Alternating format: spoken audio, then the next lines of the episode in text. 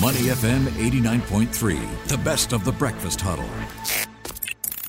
Why it matters on Money FM 89.3. Money FM 89.3. Good morning. It's the Breakfast Huddle with Elliot Danker and Ryan Huang. It's time now for Why It Matters. Let's look at global economic problems. Things like volatility in commodity prices and supply chain disruptions. All this are impacting consumer confidence. However, Southeast Asia is showing resilience. The region is expected to come out of this relatively better than its global peers thanks to its long-term structural factors, uh, growing working population, rising household incomes, and more indicate the vast potential of this promising region, right? So not only that, but according to an upcoming study conducted by Meta and Bain and Company, Southeast Asia is leading in the adoption of new technology technologies and is expected to maintain projected growth in the face of global headwinds. So, how can a business be part of Southeast Asia's digital revolution? Let's find out more from Connie Kwok, who is expert partner for Bain and Company. Connie, good morning. Good morning. Thanks for having me. Thanks so much for helping me out with this, uh, which is the report titled the SYNC Southeast Asia. Could you tell us a little bit more about this study for starters? Sure. So this study is a collaboration between Meta and Bain and Company. It's actually the fifth year that we've conducted this survey, and what we're doing here is to better understand Southeast Asia digital consumers, uh, what their spending habits are, what their purchase journey is, what their motivations are, and generally what they're doing digitally and online. As I said, it's the fifth year we've conducted this survey, and uh, what we did was survey over 15,500 consumers across various age groups, income levels, and genders across the six major Southeast Asian countries to understand where they are and where the market is moving today. Must be quite interesting when you're looking at consumer behavior. Uh, what were some of the highlights for you? What stood out? Um, first of all, I think the fact that Southeast Asia remains a really big opportunity, and that the fact that the opportunity outweighs the growing uncertainty is a big finding for us. Uh, as you mentioned before, the world is really grappling with rising inflation and some strong headwinds across the world. But what we're seeing is that Southeast Asia is expected to be relatively less impacted, and the long term outlook remains really robust. As you said, uh, some very strong demographic factors, but also what we're calling the China dividend. I think mm. we do think that Southeast Asia is improving and seeing a lot of investment in this area. So we're still feeling very positive for this area. I remember a time where I, I would ask around or argue around like why is it in China they have adopted tech so quickly whereas here we're a bit slow? And then I realized you know the distance between an automated teller machine uh, is so large so so they need the tech. That has obviously trickled down to this part of the region. I mean let's not even talk about the shopping we enjoy online Indeed. We do see that Southeast Asian companies are taking a lot of inspiration from China. But at the same time, I think the Southeast Asian consumer is a little bit different at the mm. same time. Okay. We are continuing to embrace uh, the omni channel and the integrated shopping experience.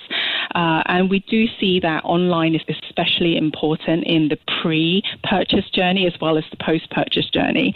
But what we also see is, especially Singaporeans, we still love going to the shopping mall. Uh, the offline area is still really critical, especially when people are about to purchase. Mm. There are some categories where the look and feel and touch mm-hmm. of that mm-hmm. category is still really important. With this sort of confidence and this sort of, uh, let's call it activity, and I'm going to try to phrase this the best I can, would it be naive to think that the rising inflation or even the geopolitical headlines doesn't really affect us here? We definitely see some impact into Southeast okay. Asia, especially on the inflation side. Uh, and what we're actually seeing in 2022 is that the digital spending did slow down a little bit. Mm. Uh, and that's made, partly due to inflation, but also due to some of the supply chain issues that we're seeing worldwide. And we do see consumers just pulling back a little this year. However, uh, we do see the growth prospects in the long term still to be really healthy. By the end of this year, digital consumers will hit over 370 million people, which accounts for 82% of the total population in Southeast Asia. And we do see the growth in uh, online spending to be very healthy at around 17% growth year on year to 2027. So we do see this as more of a speed bump this year. Okay. If we were to talk about the Singaporean consumer, how would you describe us? Are we a bunch perhaps is a bit experimental, willing to look for value perhaps? Yeah, certainly.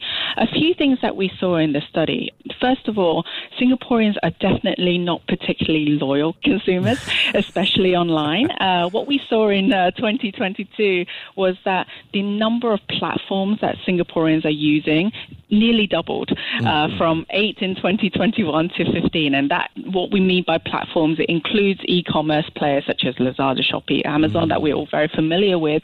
But people are starting to also experiment with uh, social media platforms, but also secondhand channels as well. So Facebook Marketplace, TikTok, Carousell, all becoming much more important in that journey. So definitely less loyal. We also see that shoppers are really expecting more from our e-commerce channels as well. Uh, we ask customers uh, how happy they are with the shopping channels that you're using, and uh, interestingly, in 2022, we saw a big drop in terms of satisfaction across all the markets, not only in Singapore, but Singapore consumers were definitely the most discerning. Well, Connie, you've just described me entirely and we barely know each other. My gosh. Uh, but I have to confess something. When you were talking about all of that, I started to think what appeals to me most when I'm online, when I want to shop, right? And there's this thing called videos, you know, especially when they pop up on social medias like uh, Instagram. You could shop on Instagram now let's talk a little bit about this. It's evolved so much over the years. What is it about us that tends to take to videos and, you know, start shopping because of it, highly influenced by it in that sense? Yeah, you're absolutely right. Uh, what our survey found was that social media, uh, especially when customers are discovering new products, social media makes up half of that discovery today online, and video makes up half of social media. um, and I think it, it's the fact that people's attention spans is getting less, but also there's lots of different innovations in the video channel. Live streaming is particularly important, but also mm. short form video as well. So it's all allowing Singaporeans to find more new brands to discover, but also new ways of shopping as well. It's also going to be easy, right? Like you see the video and it's just a click here to learn more or click here to add to cart kind of thing. As you mentioned, our attention span isn't quite as what it used to be. Yeah, indeed, exactly. Connie, let's uh, talk a little bit about you know these alternative channels how do you see it becoming a key part of the growth in Singapore's e-commerce usage? I mean, ultimately, we also have to be a more tech savvy uh, consumer, right? Indeed. I think as we're evolving, some of these alternative channels are growing in importance. And as I said before, customers are just not very loyal anymore. Mm, mm. So, what we're recommending to many of our clients who talk to us is actually one of the things that we're seeing is that in this very turbulent um, marketplace, one thing brands and retailers need to do is actually potentially shift their attention from acquiring new customers to actually engaging their existing customers to make them more loyal. So thinking about what loyalty programs they should be driving for their customers and really getting to know them ruthlessly in terms of understanding what they really need and what are the best practices in improving that customer experience. I think that will become more and more important, especially as we know customers are much more discerning nowadays. Yeah, I can imagine that must be quite difficult when you constantly want to think about increasing market share. Uh, we expand outwards uh, and look at Southeast Asia as a whole. Um, how are we faring in terms of adopting these future technologies compared with Singapore? How's the rest of Southeast Asia doing?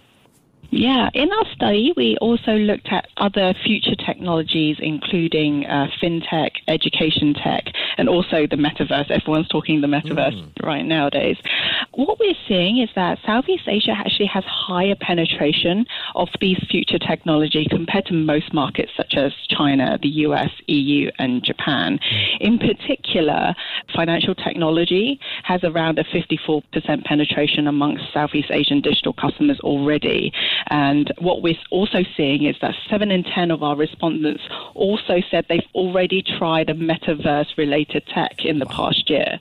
I think customers are really willing to experiment. And I think it's also related to the fact that in Southeast Asia, we still have a relatively large unbanked population. Mm. and a lower degree of that legacy infrastructure, especially outside of Singapore. So it does allow the Southeast Asian economies to leapfrog a little bit and immediately adopt some of these nascent and innovative technologies. What's stopping other places like the US and the EU from catching up? I mean, they did pretty well during the COVID season. I would imagine it's only because of inflation that that's kind of slowed down there. But why aren't they adopting these technologies faster? I think one other point to, to, highlight is that I think Southeast Asian regulators have been relatively slower in setting up rules and regulations around these ah. technologies. So what we're seeing is if you're investing in this area, a lot of the market players are using this window of opportunity to actually really experiment in Southeast Asia, okay. use these as tech markets and really understand what customers want and then maybe thinking about uh, expanding their customer base elsewhere later. Mm-hmm. You talked about regulation, right? And just as a final point, this whole idea of buy now, pay later obviously there are some issues with that, but does that help Southeast Asian consumers sort of leapfrog in terms of being able to make bigger ticket purchase items and, well, therefore contribute to shopping a lot more? Yeah, I do think the uh, buy now, pay later, but not just buy now, pay later, but e-wallets in general right, right. is allowing the Southeast Asian digital consumers to actually participate in the digital economy, even though, as I said, mm. some of the mm. legacy infrastructure like credit cards and debit cards are, are not available. Mm-hmm. Uh, so that does allow them to drive that adoption of those new technologies. Yes, certainly. All right, I've been speaking with Connie Kwok, who is expert partner for Bain and Company. Connie, I appreciate your time this morning. Take care and have a great day ahead. Thank you. To listen to more great interviews, download our podcasts at moneyfm893.sg or download the SPH radio app available on Google Play or the App Store.